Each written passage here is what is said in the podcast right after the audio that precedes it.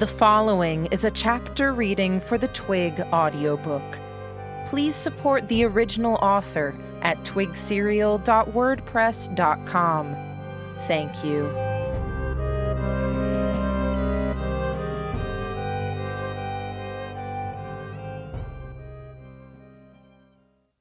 Chapter 11 I looked over grown and not yet grown men and women my mind leaning into a perspective where I could focus more on details, the little clues. The man who sat close to me had longer hair and a scruffy beard, hands bearing a mix of fresh blisters and new calluses, his nose red and running, his face padded at the edges, and features creased like someone five years older than he was. A drunk he likely worked whatever job he could find to earn money and then subsisted off of that money as he slumped off into long binges. The way he sat against the wall suggested he had no plans of standing up and rejoining the fight. Any light I saw in his eyes was because of the potential money. He would work only as hard as he had to in order to get that money. A surly and tractable character otherwise. A young woman with decorative bony ridges at the cheekbones and the bridge of her nose was staring at me with yellow eyes. Her arms and legs had been both tattooed and modified to be a half foot longer each. Lean with muscle, I could put her in the same mental box as the Brunos. Where they were loaded to bear with muscle and sheer mass, she was lean. I could imagine her crawling on the outside of a ship in construction or up the face of a building. But as I searched her, I could see her expression shift a fraction. The bony ridges at her nose hid the wrinkling there, but her upper lip pulled up, a snarl or an indication of disgust. The tension in her shoulders gave the rest away. She wouldn't listen to me. I had no idea why she seemed to instinctively react that way to me but I did know that I could pick her, get her a gun, and we would effectively be two lambs and nine individuals, with her as a tenth individual doing her own thing. I took a few seconds for everyone in the alleyway. Throughout, I was trying to look for the balance. She has kids. He's a fighter with a mean streak. He's unhinged. That one won't stop shaking long enough to hold a gun without dropping it, let alone aim it. If I picked the decent, cooperative, competent individuals, I was potentially killing them. If I picked the dregs and the useless assholes, I would be going into the fight with only what Jamie and I brought to the table and 10 liabilities with guns. I get to pick them, right? I asked. Yeah, Jean said. Don't take too long. Mauer's timeline, I reminded myself. In a matter of minutes, the front line could give way. He had a strategy, and Jamie and I were now cogs in a machine comprised of people. Hands up again. Let's see everyone who's interested, I said. I had to raise my voice to be heard over the chaos in the street behind us. The fighting at the front line wasn't all that far away. In the space of the alleyway and the people in the street just behind Jean, Jamie, and I, a good forty hands went up. If you could describe yourself as a bastard, keep your hand up, I said. Otherwise, put it down. I saw confusion. Only a very small few hands went down. Adam, the Bruno who had helped me out yesterday, wasn't among them. Surprising. Didn't help to narrow down the numbers. Not really. I ran my hand under my hood and over the top of my head, damp hair running between the fingers. My scalp still hurt where the Baron had picked me up by the hair. If you've ever killed, stand up, I said. Four people stood. The drunk I'd observed earlier was among them, joined by a man with a broad belly and tattoos covering his exposed skin, a scrawny man who sported a tattoo at the neck that was obviously a gang identifier, likely from prison, and a surly looking bastard with an obvious untreated medical condition at the neck, akin to a goiter. You two sit down, I said, pointing at the drunk and the scrawny gang member. I then indicated tattoo belly and goiter. You two, Come stand behind me. Gang member has the same issue as the nose ridge. He won't cooperate or he'll cooperate in the wrong way. The drunk won't give me anything. Making us stand up, sit down. Who do you think you are? The gang member asked. There it is. The man who is in charge of this, I said, extending a hand back behind me, indicating the crowd, put me in charge of this, right here. Think about why. I watched the assembled people as I said it, searching expressions, watching for eye contact. Adam, unfortunately, was among the people who met my eye, looking at me with more apparent respect than confusion or annoyance. You. I pointed to a young woman with what I could only describe as a bat nose, turned up so the nostrils pointed out, the tip and edges separating and forking out like the petals of a flower. A scar ran up the bridge of her nose between two very large dark brown eyes up to her hairline. You. A Bruno who wasn't Adam. Unlike most Brunos I'd seen, he had no tattoos. A brawler, going by the state of his knuckles, and a drinker, though not so much it would impair his faculties. It caught me off guard that he'd look at me like he was listening, and I took that to be a sign. You, an older 40 something man with weathered skin. His beard wasn't long, but it was so wiry I suspected he could use it to dry scrub rust from steel without any harm to his chin. The gun he held was his own. And you, I indicated a woman. She wore glasses, didn't look to be a laborer, didn't sport any physical modifications more severe than multiple physical piercings in one ear, and at some point recently had pulled her hair back up into a ponytail and rolled up her sleeves. Ink smears at one side of her pinky suggested a job with a lot of writing. You gonna give any rationale for your choices? A boy asked, annoyed. Younger, a teenager, only a year older than me at most. The ends of his pant legs and his boots were crusted with salt from wading in the shallows of the harbor. He was wearing multiple layers, but one sleeve was partially rolled up, exposing a tattoo he was proud of. No, I said. I watched for a second, attention on his expression. But I'll take you. He considered for a moment, then stood, moving to join the group that was gradually finding their way behind me. Jean said something and got a gun from someone at the periphery of the street, handing it to Glasses. Seven. If you can make something, hand up, I said. Not construction work, tools, clothes, art. Some hands went up. You, I said, the woman worked with glass, by my best guess. She still wore her leather apron, though she didn't have any tools with her. Her face and clothes were darkened by the smoke of fire in a more enclosed space. I didn't like any of the other options.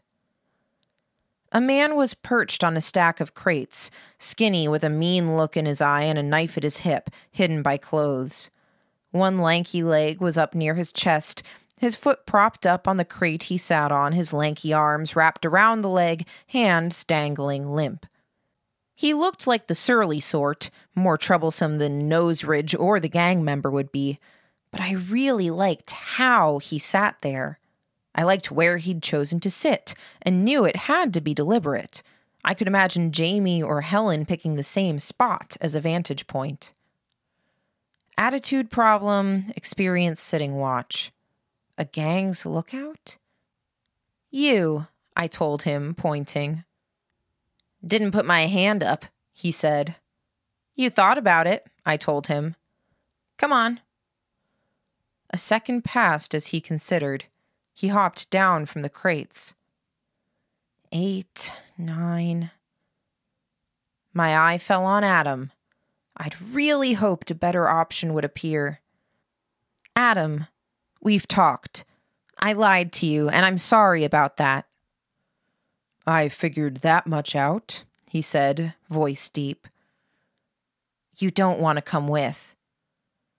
I want to protect my damn city, he said. Earn money if I can while doing it. I looked over the others, trying to see if anyone caught my eye, willing them to impress me, to show me some clue or some hint that there was more to them than the flaws I could so readily see. I'd feel better taking him along, Jamie said. Adam had his flaws. I had little doubt. He'd even called himself a bastard. But he'd been kind, pointed us in the right direction, even offered proper help if we found ourselves in a bad spot. A person like him and Radham would have earned the respect and loyalty of the mice, an etching in the wood near where he could most frequently be found. It didn't feel right to lead him to his death. I held up a hand, communicating that last part to Jamie. He, death. Maybe, Jamie said, using speech instead of signs. But you can say that about anyone. You sound just like him now. Who's getting to who now? I asked. I think I'm free of influence, Jamie said. Come on then, Adam, I told the Bruno. The look he gave me was a peculiar one, but he stood and made his way over to us. He had to turn sideways to fit through a gap between Bat and Tattoo Belly. I glanced back past the crowd of people, looking at Jean. Everyone has a gun? Jean asked. The glassblower raised a hand. Jean turned, claimed a rifle from a bystander, and threw it with both hands, so it flew over heads, mine included. The glassblower caught the weapon. Jamie and I raised our hands as well. He handed me a rifle first. I looked at what he'd given me and wondered if he'd deliberately chosen the shittiest looking piece of work he could find. Ammunition? Scrubbrush asked.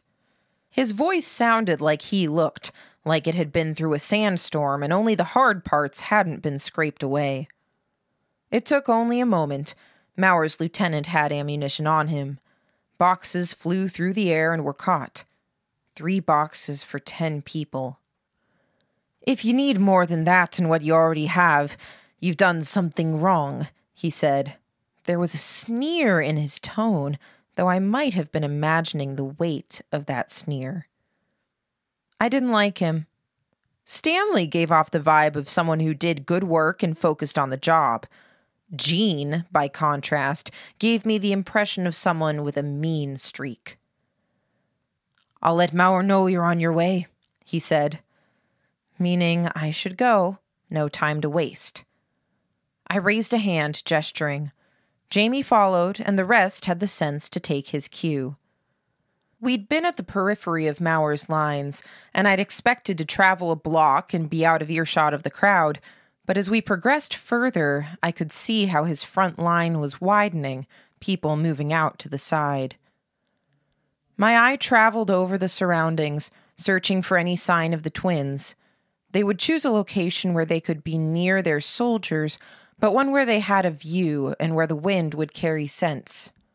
It wasn't a sense I had a lot of awareness of, but I kept it in mind as I looked for them. After we'd disappeared into Mauer's camp, they would have decided to hang back for a while, watching, finding victims, perhaps looking for a way in. Knowing that they were possessed of a particular kind of bloodlust, I didn't think they would see us disappear into Mauer's camp, turn around, and simply go back to the Baron, a few kills under their belt. No. They had something to prove, just as much as the Baron wanted to make a point to the Duke. Jamie, I said. Hmm? Do me a favor? Keep an eye out? I need to turn around. Got it, he said. I turned to face the assembled group. I could see doubt on their faces. No words had been spoken, but they shared a sentiment. None of them really understood or agreed with being led by a child. I'm Sylvester. That's Jamie. As far as you're concerned, we're mercenaries who were working for the Crown and are now working for Mauer. You're teenage boys, Bat said. If you're even teenagers. We're experiments that look like young teenagers, I said. Problem solvers. Sometimes we're assassins, sometimes we're thieves. Tonight, we're hunting monsters. Their guns weren't very good. I could see splintered wood on the side of one where it had been left exposed to weather. Others were the lowest quality gun that could shoot, if only sometimes. I could have pressed for better, but I wasn't sure guns were the way to go here. There are rules to this hunt, I said. What Jamie over there says is true, always. What I say is important. I had their attention. I had questions about their loyalty. I'd need to establish that at some point. Mauer gave us less resources and less men because he doesn't think the nobles are still here. I lied. I had to justify the low count of ammo and Jean's attitude without hurting morale. I believe they are here. Two women, taller than you'd think, wearing robes with white fur. They stand out. They have two pets, which they keep attached to them half the time. The pets are black, hard to see, and very fast. I watched the group searching their expressions. Adam was going to be a problem. So was Lookout. I could see the unspoken questions on the former's face and the dismissive attitude in the latter's body language. Neither were listening as much as they needed to. If they attack and you run, you will get maimed, maybe killed. It's what they specialize in, I said. Again, a lie, but I needed to shape the group's behavior. Start with the key thing. Technically, if any of them ran, we could die. If you're supposed to be watching a flank or stand guard, or if you're given any task where I'm asking you to watch or listen, there's a reason for it. If you have to look away, tie your shoes, piss, or anything else, you do what I just did with Jamie. Let someone know. Let them take over. I was approaching this in terms of couldn'ts. If we broke ranks, we died. If someone wasn't thinking and looked the wrong way for long enough, we died. I needed coulds. We can make a lot of money if all of you follow my instructions for the next 30 minutes. If nothing happens, we go home empty handed with each of you getting a little money for your trouble. But if you see them, signal us. Raise your hand, fist clenched. Tap a shoulder if you need to. Spread the message. We all benefit. We all get money. No competition. You don't get more money if you screw over the person standing next to you. Jamie raised a hand. I turned, rifle at the ready, but by the time I finished turning around, he was lowering his hand. Cat? I asked. War beast. Mauer's not the Crown's. Why us? Adam asked. You picked carefully. And here were the questions. It's what I do, I said, facing him, meeting his eyes. I figure people out. Is that what you were doing when you came by the yard and told me a story about your friend and how you needed to meet the right people to get started out in this city? No, I said. That was one step among many. We were trying to find someone that was in trouble. We found her, but not fast enough to get her out of here before this happened. You knew the army was coming to attack this city? The glassblower asked me. I expected a different disaster, I told her. Still do, but that's for later. For now, let's focus on the task at hand. Why us? Adam asked again. I ran my fingers through my hair again. Batnose there is an artist. Not a great artist, though. She gets by in a trade and a medium that isn't what she wants to do. I'd guess she likes putting images down on paper and she's stuck working in textiles, probably putting rugs or something together. All eyes were on Bat. I was mixing cold reads with observed details. She had a flair to the way she presented herself and dressed that suggested she had a very individual style and creative edge. The nose was part of that, as was the black clothing and the shawl and the scarf she wore over her shoulders and around her neck. Her hands and sleeves were stained with dyes, the skin at the knuckles and pads of the hands broken. The textile making, with too much work going into that to be a hobby or interest. It would have to be an obsession, and nobody was obsessed with rug making. Not in a city like this. I pretended to guess at things I knew with near certainty, and I made specific statements about vague things that people could fill in their own details with, or that were true for virtually anyone. She's good with her hands. I'm thinking we might need a net or something, and having her could be very useful. Someone hurt her before. She got away, which makes her a survivor. Best of all, I think she respects individuals. She'll listen to me so long as I don't give her reason not to. I think she's the type to absolutely despise people who don't show her the respect she's due. I'm not going to make that mistake. Just about everyone had been hurt by someone in their past. The survivor bit was the weakest argument, so I put it toward the middle, and I doubted anyone would speak up and declare themselves anything but. The rest, well, she had enough substance to her to be willing to fight. She'd been alone sitting in that alley, and she was between 17 and 23 years old at a glance. Saying someone her age despised being disrespected was like saying rain was wet. True of everyone, yes, but especially true of an independent individual her age. The memory of what it was to be a child and be condescended to was fresh on her mind. Saying she would listen to me as long as I didn't fuck up, conversely, was a self fulfilling prophecy. It was much more likely to be the case now that I'd said it, because she wanted to prove all of the good things I said were true, and that loyalty to people worth being loyal to was the only one she could right now. Those large eyes of hers stared me down, a little wider than they had been. How wrong am I? I challenged her. I already knew the answer. That's a little scary, she told me. I know each of you, I lied.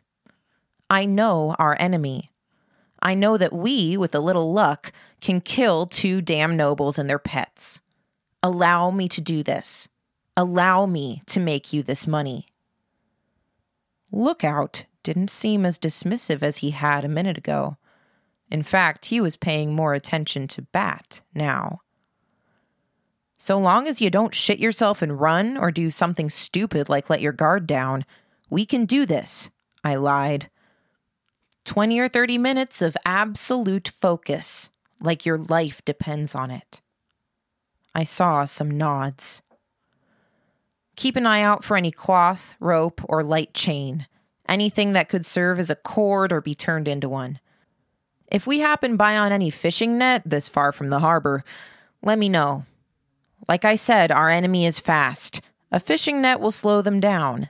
With luck, so can the cord. I turned, looking over the surroundings.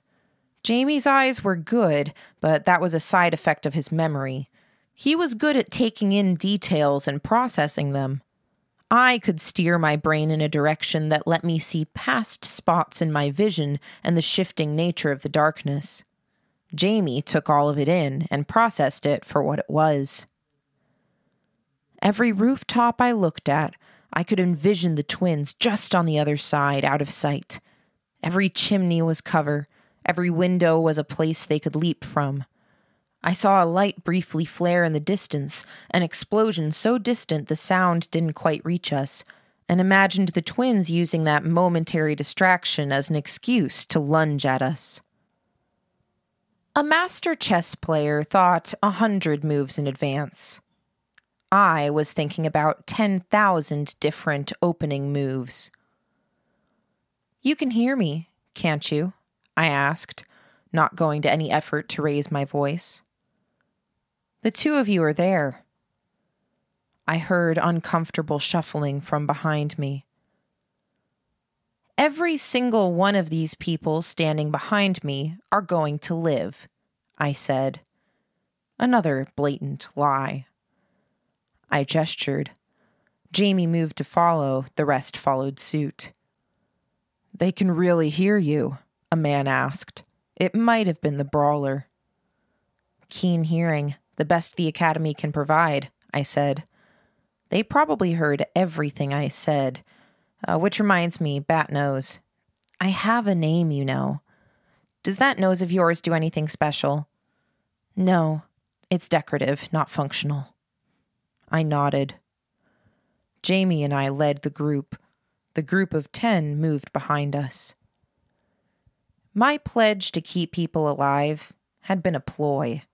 I had a sense of who the twins were, and I doubted they would turn down the challenge. No, they would seek to prove me wrong to an extraordinary degree. If we got that far, we would be done for, and the broken promise wouldn't do anything. By making that oath to save the ten and putting the pair in the position where they sought to make me break it, I curtailed the twins' options. They had to show me, really. That meant they couldn't lead off by taking me out. It reduced the chances they would take out Jamie. Watch from every direction, I said, my voice low. They move fast, they're hard to see, and they'll deliberately attack from a direction we're not looking. You survived, didn't you? Lookout asked. Shit. I'd hoped the doe eyes he'd been making toward Bat meant he was distracted. Just the opposite. He wanted to prove something. One of my teammates didn't, I said. Another is still getting patched up. I tried to figure out a good angle to drive the point home, one that didn't make him look so bad he would resent me, but curtailed further challenges. You have talents. I picked you for your ability to watch our backs. Pay less attention to me and more attention to spotting them. I wasn't sure his eyes were even good, but he'd had a good lookout spot, and if we had to stop for any reason, I would trust him watching for trouble before I trusted the drunk, the drug addled merchant, or the sunburned idiot. Sylvester, the glassblower. I paused, gestured to Jamie to look out, and then turned. Clothesline, she said. You wanted cord? At the porch at the back of one house, a clothesline was strung up over the porch railing. Accessing it would mean climbing the fence to get into the backyard, crossing the yard, climbing the short three steps up to the porch, and then taking it down. I had a pit in my stomach. Is that not what you wanted? she asked. I'd paused too long taking the situation in. It's a thing of beauty, I told her. Good eye. You're hesitating, Jamie said. You think the twins are here? There were so many angles they could attack from. They're here, I said. Prey instinct. I touched the fence that bounded the yard. They would attack. It was an opening, too blatant a weakness. If they'd heard everything I said, they knew I wanted cord, and they didn't wholly know why and that would be reason enough to get in the way of this simple act of crossing the 15 foot distance and then returning. I climbed up the fence, propping a foot on the top, the other hanging off the back of the fence, ready to touch ground if I needed to retreat backward. If I outlined the strategy aloud, they would counter. Instead, I raised a hand, gesturing. Me, small protect, group, radiance all directions, protect, group. I lacked full peripheral vision. I had to turn my head to see Jamie at work, touching people, getting them to raise their guns, pointing them in various directions. I don't understand, Lookout said. Keep an eye out, I said. I was tense, and it carried over to my voice. Hand up, I gestured purple, blue, green, yellow, orange, red. Red was aggression, movement, the forward assault. I kicked myself forward over the fence. A short four foot drop, and I was stepping foot on wet, frozen lawn, the ground simultaneously harder than it should be for soil, but giving under my weight as the sodden ground beneath the frozen layer caved in. I gripped my rifle, holding it in both hands, ready. One running step, two. Like a stone three times her weight and with just as much impact, the twin dropped onto the porch stairs in front of me, all four limbs meeting the frozen slats and boards. Placing herself so that my body was between her and the group of ten. Not enough that I was guaranteed to block the shot, but enough to raise the question. Someone shot anyway. It missed. Eyes forward, Jamie shouted, voice high with alarm. Look in the direction I. More gunshots, not aimed at me. I threw myself to the right. She threw herself to her left, almost faster than I did, matching me and keeping me positioned between her and the group. She had to extend a spike out to slam it into the wall of the house and arrest her sideways movement. Right. She wouldn't kill me, but she could maim me and then leave me to watch her decimate the group. I raised my rifle, aiming. In much the way Jamie had dealt with, she hurled herself away, leg strength allowing her to dive to one side, her profile narrow, spikes extended out in front of her, so she could slip through the gap between the railing and the short set of stairs at the base of the porch. Spikes caught the ground, and I could see as they punched through the harder, colder layer and sank into the yet unfrozen mush beneath. I could hear it. A part of me expected the other lambs to be there to capitalize on it. But the group of lambs had dwindled. There was no Gordon, no Mary, no Helen to capitalize on that moment of weakness. There was only me.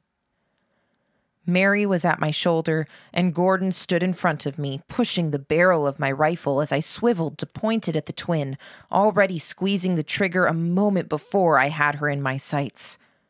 Forelimbs caught in the ground, she used her forward momentum to bring her legs over forward, setting them on the ground and hauling her spikes up and out. It took a moment for her to reassert her balance, to bend her legs in preparation for another bounding leap directly at the group.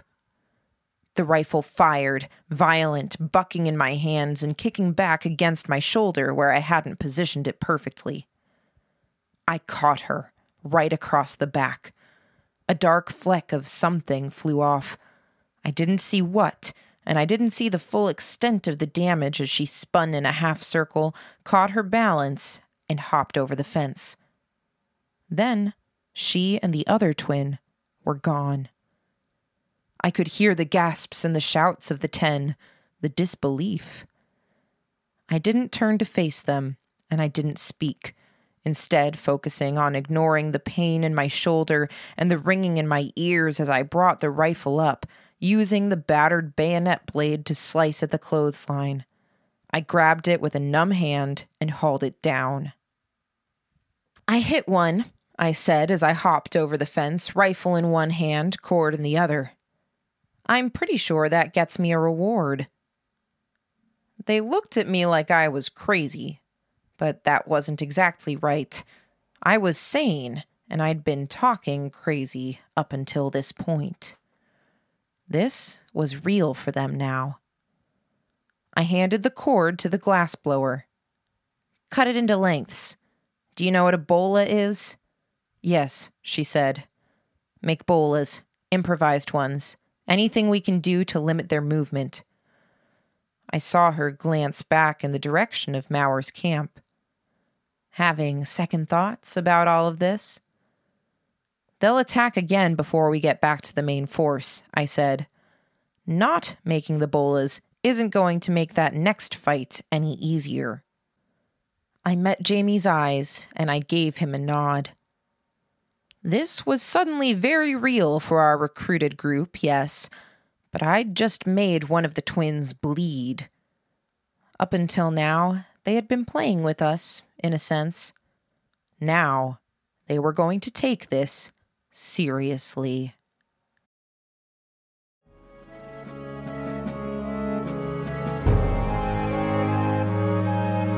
You just finished listening to a chapter from Arc 9, Counting Sheep, from the web serial Twig by J.C. McCrae. This audiobook is read by Kimberly Dauber.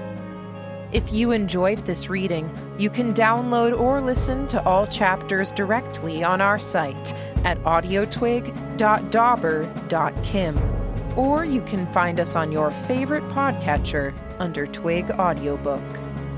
Thank you for listening.